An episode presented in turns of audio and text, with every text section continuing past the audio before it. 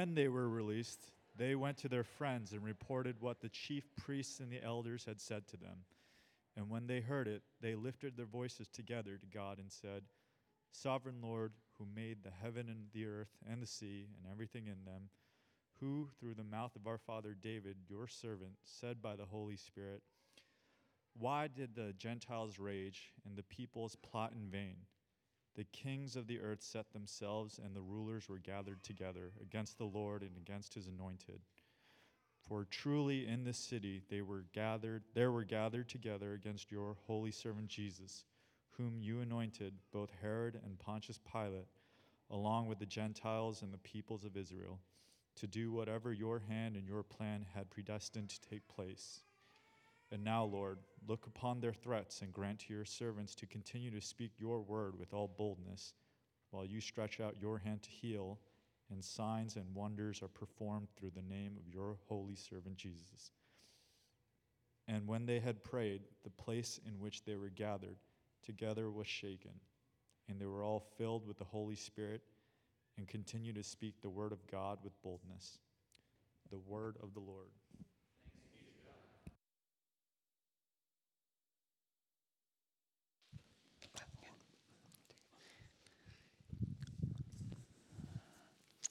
Good morning, everyone. My name's Eric, too. I'm one of the pastors here at Trinity, also.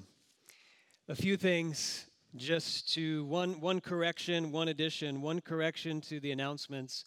Uh, there's an announcement regarding a prayer meeting in the, in the bulletin, and it says uh, when, no, it's, yeah, it says Wednesday, no, it says Thursday, October 17th. It should say Thursday, October 18th. So go with the Thursday, October 18th. Uh, that's that's really our one of our, um, our, our new initiatives that we are starting. Uh, it's a prayer meeting, and so that's starting uh, this week. Also, one thing that's not in the bulletin. This is an addition. Today is the last Sunday. It's the deadline uh, to sign up for our men's retreat.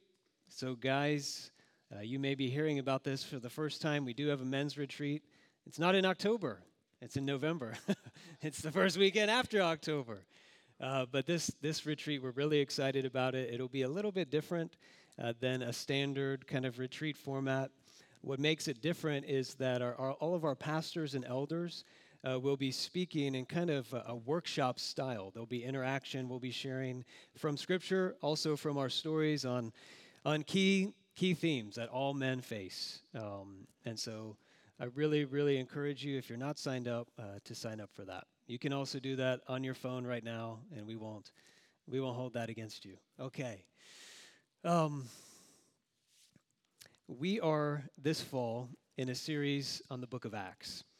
Uh, Acts 1 through 12 specifically. Acts can be read in a number of different ways. It can be read as history.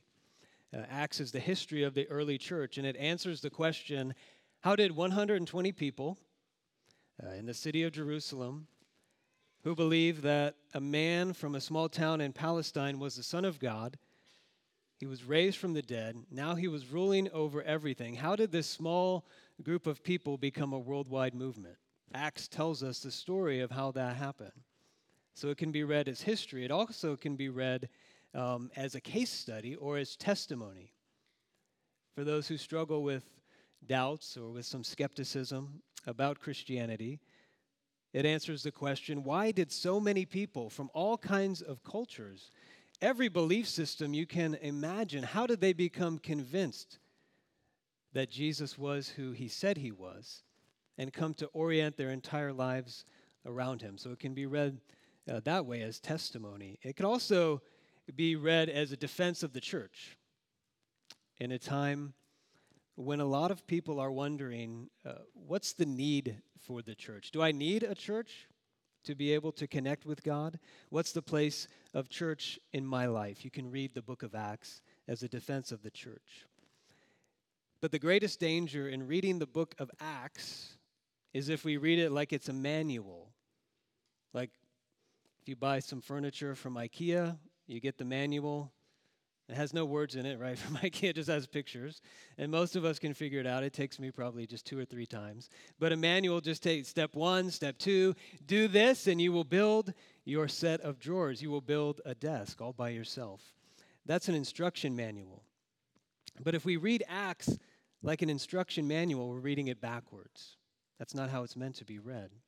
It's meant to be read as a blueprint of how Jesus built the church. It's meant to be read as a blueprint about how Jesus continues to build the church. And that's how we've been reading it in our series so far. And I want us, as we're thinking about Acts as a blueprint, to review chapters 1 through 4 as we come to the place where we are this morning, the passage we heard read from the end of chapter 4. Chapter 1, we saw the book of Acts begins with Jesus ascending. He ascends into heaven.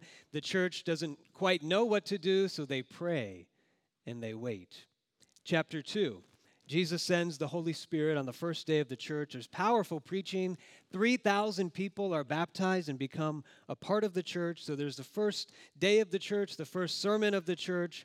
And then we see a description of the church, the first church ever, in all of its awe and joy and vibrancy. It's an amazing picture at the end of chapter 2. Then last week, as Pastor EC showed us, uh, there's a story of a lame man. He had been lame and crippled from birth, and he was healed. That's chapter 3. If you look in your bulletin there, we have some of the passage printed uh, of the end of chapter 4, the response to that healing. Look at verse 22. I love how Luke is a historian of great detail because he says there in verse 22 this man was over 40 years old. And I was re- reading that this week, and kind of chuckling because I think Luke, why would he say, why would he say that? I think he mentions that as if to say, you know it was a miracle if this guy was over 40. That he can walk and get up after he's been crippled all his life because we all know after 40 it all goes downhill. And I'm I'm going to be 42 in a few months. So I was like, "Come on, Luke. Maybe that was the first century." But did you know, Luke, that 40 is the new 30 now? So I just had to, had to say that to Luke as I was studying. If you look at um, verse 4 in chapter 4, the result of this healing was 2,000 more people were added to the church. So now it started at 120, now it's 5,000 people in the city. Everyone was probably thinking at this point, we are unstoppable. Look at what's happening. This is incredible. This is amazing. Things keep getting bigger and better, and people keep responding. But then in Acts chapter 4, Peter and John, the two leaders of the church, after this healing took place, after uh, Peter preached to all the people, 2,000 people came, joined the church. But what happened next is that Peter and John were arrested. They were held in prison overnight. They were questioned and they were threatened by the religious leaders in Jerusalem. And they were told, do not ever speak or teach about Jesus ever again. And so now they're asking, now what? This is the first challenge that the church ever faced. In verses 23 through 31 that we just heard read, tell us how they responded to this challenge. They prayed. This prayer is the longest recorded prayer in the book of Acts, which I find interesting and very significant since there are so many times throughout the book of Acts that we're told the church prays and people prayed, but this is the longest recorded prayer where we're given the content, what is said in that prayer. What we see is that when the, the church faced adversity, when the church faced their first challenge, they prayed. And there are some very important lessons about prayer in this prayer, especially about praying in times of adversity, praying in our challenges. I know many of you, um, in speaking with you, are facing adversity. And some of it we would call maybe light adversity, normal everyday adversity, and some of it is very challenging, very difficult adversity. Some of you have loved ones who are going through great adversity right now. I found out this week my best friend from elementary school, um, we've lost touch, but he lives in Los Angeles. I found out uh, today, or this past week, that he has been diagnosed with cancer. So I got back in touch with him. I texted him and said, I heard the hard news, and I'm praying for you. And I don't know exactly where he stands in his faith, but I was wondering, I wonder what he thinks of that. Me praying for him. And I think when we're honest, when we're in adversity, when somebody we love is in adversity, sometimes we wonder if we say, I'm praying for you. We wonder what they think. Is that going to make any difference? Prayer. This passage tells us prayer makes all the difference in our adversity. If you're following along and taking notes, we're going to look at three ways that it shows us this. How does prayer make all the difference? First, we learn about the grounds for prayer. Why pray, especially in adversity? Secondly, we learn about the content uh, for prayer. What should we be praying? And thirdly, the goal of prayer. What should I expect for and hope when I pray, especially when I'm praying in the midst of a challenge? So first, let's let's look at the grounds for prayer. I think this passage is one of the best places in the Bible to answer the question, why pray? Why should we pray? It shows us the two main starting points or the grounds for all prayer. And I'm going to give them to you right now. Those two starting points or grounds for prayer are our adversity and God's sovereignty. Let me just talk about those one at a time. To see these two things, we need to look at the context of why the church prayed this prayer in context. As I already mentioned, things were going really, really well for the church. Acts said, it says they had a sense of awe and wonder. There was generosity and joy, and they were enjoying the favor of all the people, it says in Acts 2. And you get the feeling here as you're reading this that the momentum is building and boldness is building, and the church was, was, was filled with this sense of God is doing something, Jesus is active, He's blessing us. But then they get hit with their first major challenge. The religious leaders in Jerusalem, they seize them, they imprison them, they threaten them, and they respond in chapter 4, verses 19 through 20. We can't stop talking about what we've seen and what we've heard. And then they're released. Now, all their boldness, all this momentum, all their hope, all of a sudden hits a major test, this first major test. These are the same leaders who were threatening them that crucified Jesus. Uh, just a few months before this, these same leaders and their threats had sent all the disciples running to abandon Jesus. They left him out of fear. They denied him. But verse 23 says, when they were released, they went back to the church. They told them what had happened. In verse 24, it says, When they heard this, they lifted their voice together to God. When faced with adversity, they prayed. This is the first ground for all prayer our adversity. Why pray? Prayer is how God meets us in our adversity. Based on the prayer that they prayed and the places that they looked in Scripture, which we'll get into as we move into this uh, text, it's clear that they were surprised and that they were pretty shaken by this adversity.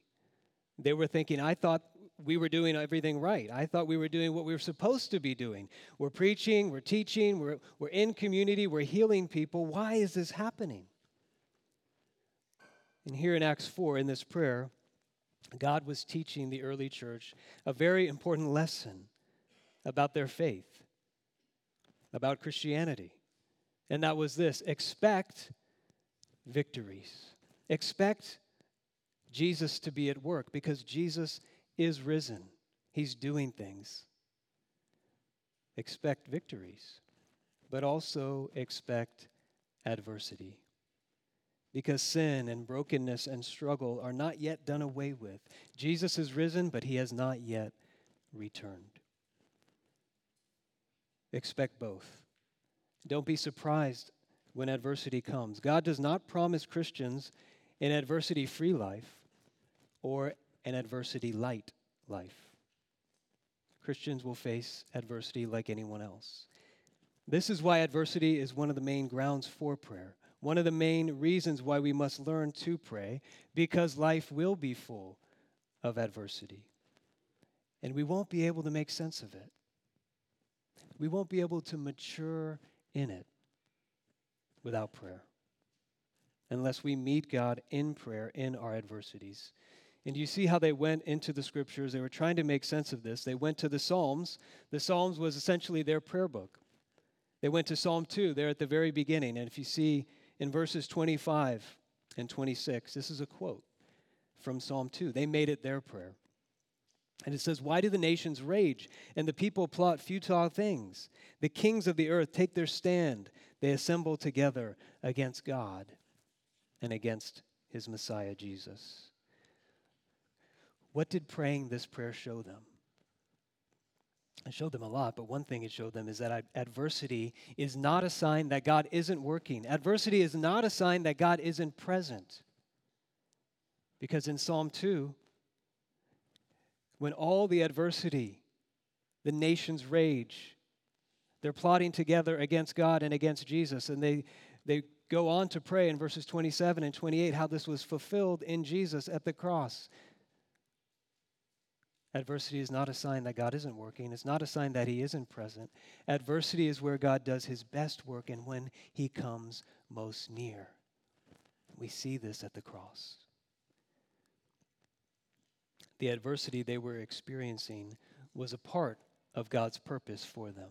Which brings us to the second grounds for prayer. First is our adversity, the second is God's sovereignty. People often say, if God is sovereign, if He is in control, if He has a plan, then why should we pray? That was a part of a small group. It was like a small group Bible study, and uh, it had a, a standard format for the Bible study. We would discuss, we would share, we would read scripture together, and then at the end, we would share our prayer requests. Uh, but this particular Bible study leader, when we got to that point, we would all go around sharing. Sometimes we ran out of time, but he would say, You know what? God heard all that. So all I need to do is like pray just really quick prayer. God, you heard everything. You know it all. You're going to do it all. Amen. Now, what would you say about that style of prayer? How does that square with what we're reading here in the book of Acts? But some of us wrestle with that. If we all if we said it, if it's going on in our lives, then why do we need to pray about it? That's not how the church handled it here. In scripture we're taught a mystery. Humanity is free and responsible, and God is sovereign over all things. What God predestines from eternity, his plan, it happens. And what we do is free, and we're accountable for it. Now, there are a lot of questions that come with that, and there's no way I'm going to address them all. But let me say this when it comes to prayer if you give up, if you loosen, if you relax God's sovereignty, you take away the grounds for prayer. In the Bible, the, the word here is mentioned as predestination, and that sometimes scares us a little bit. Predestination in the Bible if you look at the, the references where it's used, it's not a doctrine for speculation. It's not a doctrine for the classroom. Predestination is used in prayer, and especially in prayer in adversity. Look at Ephesians 1, look at Romans 8. Let's see how it worked for them. The very first thing they prayed was what? Sovereign Lord. Verse 24 who made the heaven and the earth and the sea and everything in them. The word there for sovereign Lord, some of your translations might translate it master. It's the word despotos. Despot. That is not a friendly word to us. We don't want to think about a despot ruling over our lives, but when it comes to God, there's great comfort in it. He's not the kind of despot we think of that's cruel and harsh. He is loving and his plan is good. And so they pray, Lord, nothing is outside of your authority, nothing is outside of your plan. They were saying this God, you are bigger than our adversity. And then they come to Psalm 2, which not only helped them to make sense of the threats that were happening, that there will be adversity, it also put them, their adversity, in perspective, in the perspective of God's sovereign plan. Because what does Psalm 2 show? Psalm 2 shows that the worst thing that happened in the history of the world, the cross, was a part of God's plan. The worst thing that could ever happen, God had predestined it to take place. In the worst thing that happened, in the greatest evil in the world, God worked the best thing, God worked the greatest good. They were praying in light of the cross. That God could work good. If He worked good in the greatest evil, He can work good in this evil, in this adversity that I am facing. And the point is this because God is sovereign, we can not only know that He can do something about our adversity, this is very important, not only that He can do something, but that He is doing something in our adversity, no matter what it is, no matter how bad it is. We don't always see what He's doing. That's what makes it very hard. But in prayer, only in prayer, can we recover and find comfort that He is at work even when we don't know what He's doing. There's a theologian from Sri Lanka, Ajith Fernando. He says this The perspective of God's sovereignty is perhaps the most important teaching that we need to have in times of crisis.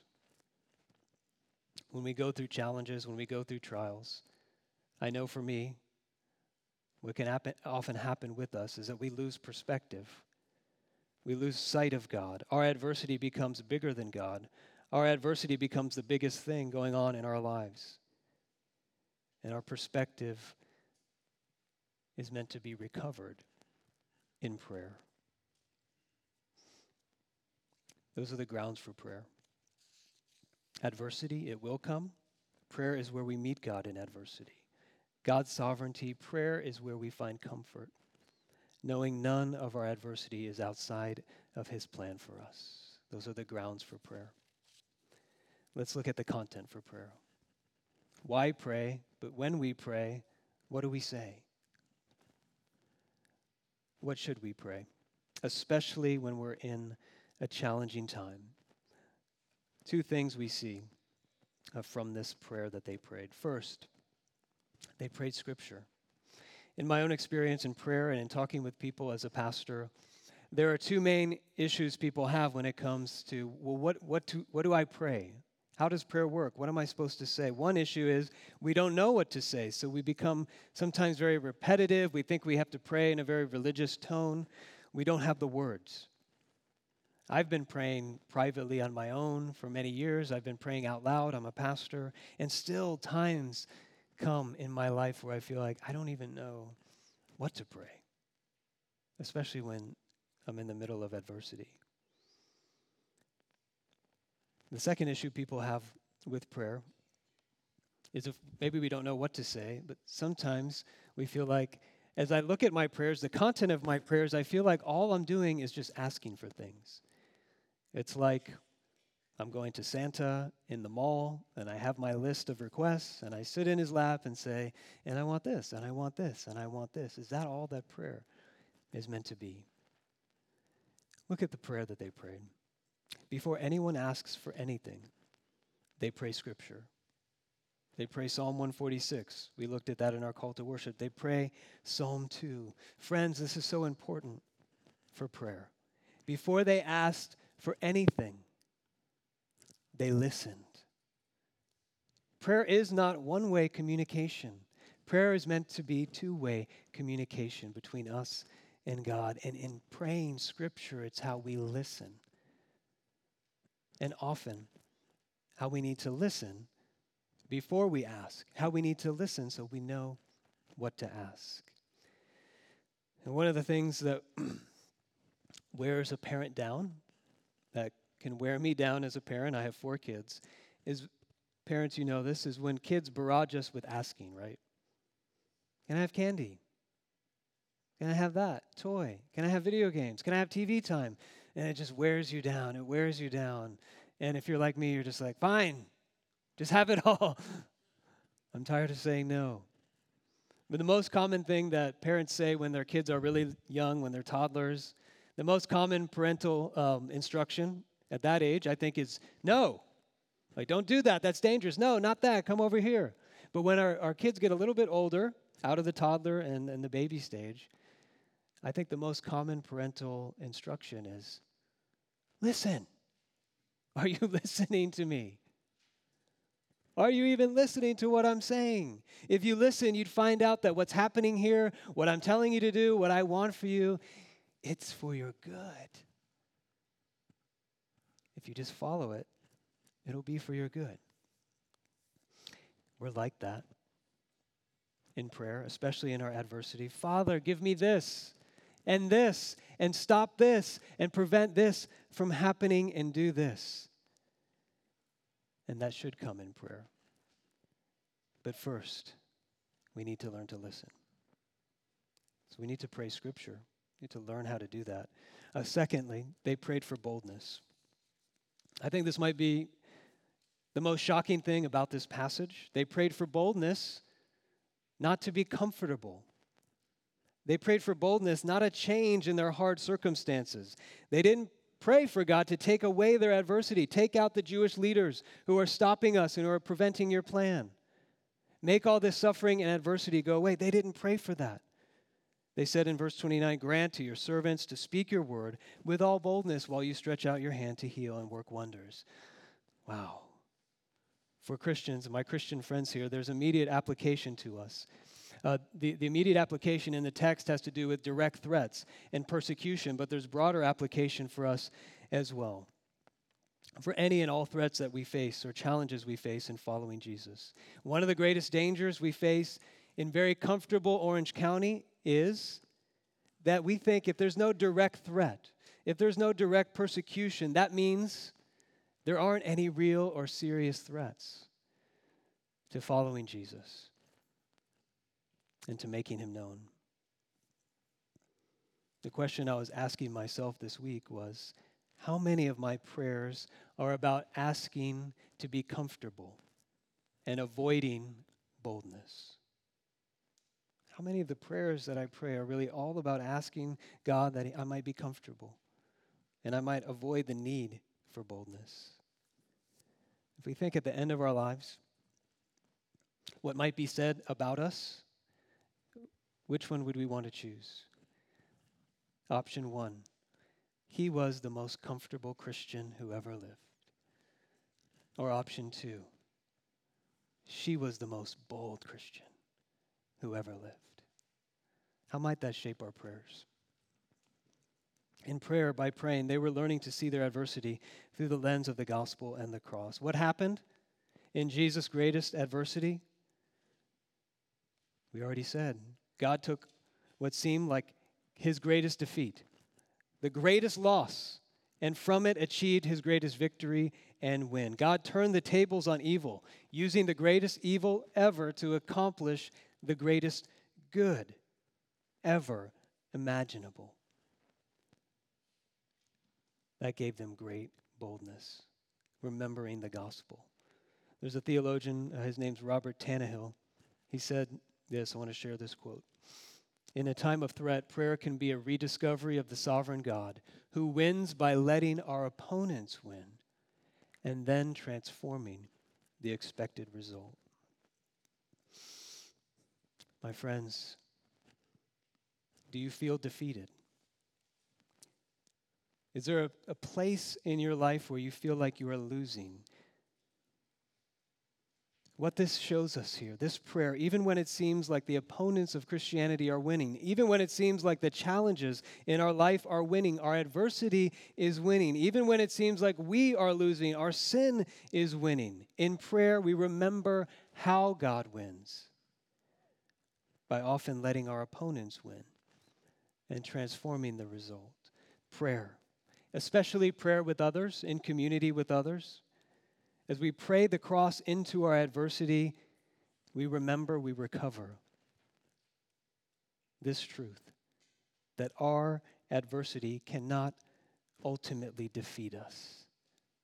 No matter what it is, our adversity cannot ultimately defeat us. God will use it all to make us more like Jesus. God will use it all to bring more glory to himself and show the world who he is so we can live with great boldness. So we've looked at the grounds for prayer our adversity, God's sovereignty, the content for prayer, scripture, and asking for boldness, not to be comfortable. The third thing this passage shows us about prayer is the goal of prayer. We've already been hinting at this, what the goal is not. If the goal of prayer is not for God to keep us from adversity, if the goal of prayer is not that God would change all of our challenging circumstances, if it's not to make my life more comfortable, then you might be asking, well, what is the goal of prayer? What should I expect? What's the purpose? There are many, what I would call sub goals, secondary goals for prayer, but there is one goal that is the ultimate goal, the primary goal. It's the difference between Christian prayer and all other kinds of prayer, all other approaches to prayer. What we would call religious prayer, and even if we could call it irreligious prayer. All religious prayer at its heart is prayer to be kept safe and away from adversity. It goes like this If I pray faithfully and do good, then God will bless my life. God will keep me from, He will take out my adversity. So prayer is earning God's favor so that He will do good to you. We might say, if I pray in the morning, then I, I will have a good day. Shouldn't it be like that? If I pray for my kids, they'll turn out how I want. If I pray for a certain change in my life to be better, to be a good person, then God will surely answer that. If not, then I must not be good enough. I must not be praying the right prayers. I must not be praying hard enough. Do you see what the goal of that prayer is? At the heart, the goal is that God might keep us away from adversity. That's religious prayer. If we could say there's such a thing as irreligious prayer for maybe a secular person, it might be like this it's a last resort to get out of adversity. God, if you're there, here's a prayer. If you're there, show me. Get me out of this. The secular person is skeptical and cynical about prayer because what's the point of prayer? God doesn't seem to keep us out of adversity, He doesn't answer us, so it doesn't work. Now, these two kinds of prayer look very different on the outside, but they both see the same goal for prayer.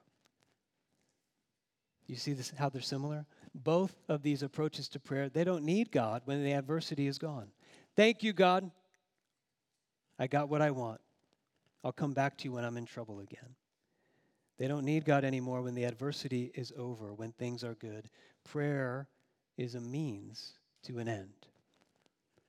But Christian prayer, what is it?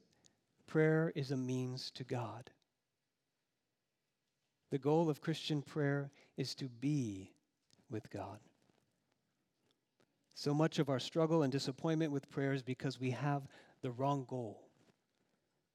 Where's this in the text? Let me show you. We have to start back in verse 13 of chapter 4. Look at verse 13. It's in the, the reference section in your bulletin. Flip over. It says, When they saw the boldness of Peter and John and perceived they were uneducated common men, they were astonished, and they recognized that they had been with Jesus. I can't think of a more humbling passage, especially for us in Orange County, than this one. Who here would want this to be said of them? Oh, here's what I perceive and notice about you you are uneducated and common. That's what they, it says they perceived about them. The word translated common, in some of your translations, it says ordinary. In the Greek, the word is idiotes. So you know what word we get from that Greek word, idiot. Here's what I perceive about you uneducated idiot. We pride ourselves in our success, our education, our achievements. We moved to Orange County so our kids can be educated and not be ordinary, but extraordinary. But here we see there was a boldness that was noticed in Peter and John. It wasn't a result of their education, it wasn't a result of anything extraordinary about them. It came from being with Jesus. And when Peter and John hit this adversity, this boldness was shaken. They lost some of this. When they came to prayer with the church, they didn't ask Jesus, Jesus, give us intellectual power so we can prove them wrong. We'll show them who's educated. Teach us. Give us extraordinary skills so that they would see we are actually better than them. And they didn't ask for Jesus to take away their adversity, they prayed to be with him. Now, I'm not saying we don't ask for things in prayer. The Bible says, Make all your requests known to God, cast all your anxieties on Him. But look at how they ask. First, they prayed, Sovereign Lord who made everything, Creator, Sovereign, this is who you are. God knows who He is, but they're praying so they would remember the one who faced the greatest adversity possible. Everyone was against you. All the forces were assembled against you at the cross judgment, death, abandonment. You faced them for me. This is what you've done. God didn't need to remember what He'd done, but they did. And then they asked, Look on their threats, give us boldness, stretch out your hand. God doesn't need to be reminded that He's the Creator and He's the Savior. But praying is how God, in all of who He is and all of who He's done, becomes real to us again when we've lost sight of it. What does God promise to give us when we pray? Well, let me ask you this what, what did God give the church? They needed Him, they were praying in adversity. Here, what did God give to this church, to the people praying here? it says he gives what he loves to give.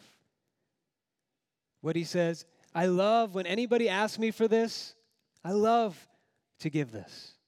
We said this a few weeks ago when we looked at Acts 1. Verse 31, he gives them the Holy Spirit, which is another way of saying he gives them himself.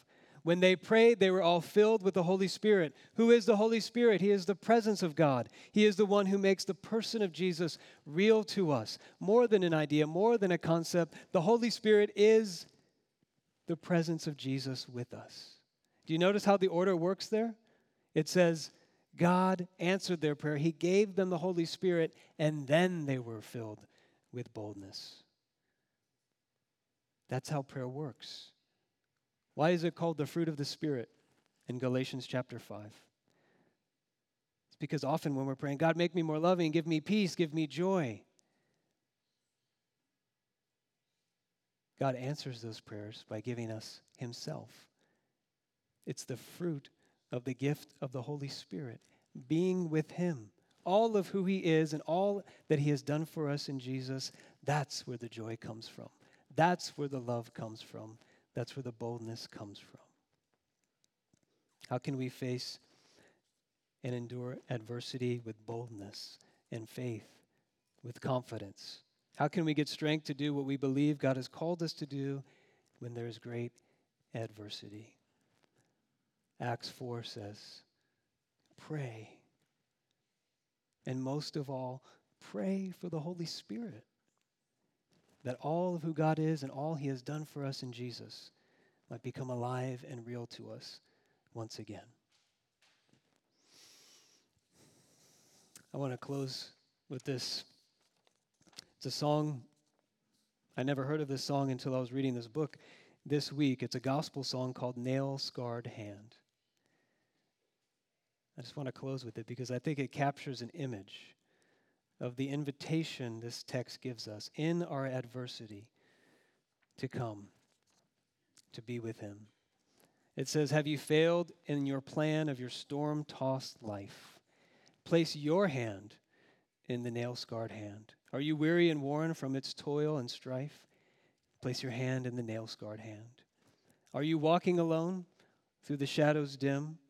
Place your hand in the nail scarred hand. Christ will comfort your heart. Put your trust in Him. Place your hand in the nail scarred hand. Is your soul burdened down with its load of sin? Place your hand in the nail scarred hand. Throw your heart open wide. Let the Savior in. Place your hand in the nail scarred hand. Place your hand in the nail scarred hand.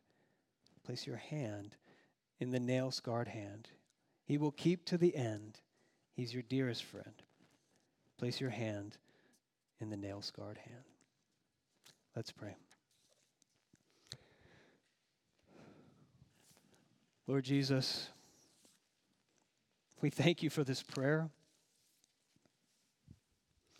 We thank you that in this prayer we see that you do have your hand stretched out towards us already, and that your hands are scarred. Thank you for how much that can encourage us in our adversity that you know adversity greater than we will ever know, and you faced it and you bore it for us. so that one day we might be free from all adversity. And even now, in whatever challenge we're facing, whenever adversities come our way, we could take comfort that you are with us, that we can grab a hold of you, and that you will never let go of us. Encourage our hearts, strengthen us, help us endure, give us boldness. We thank you.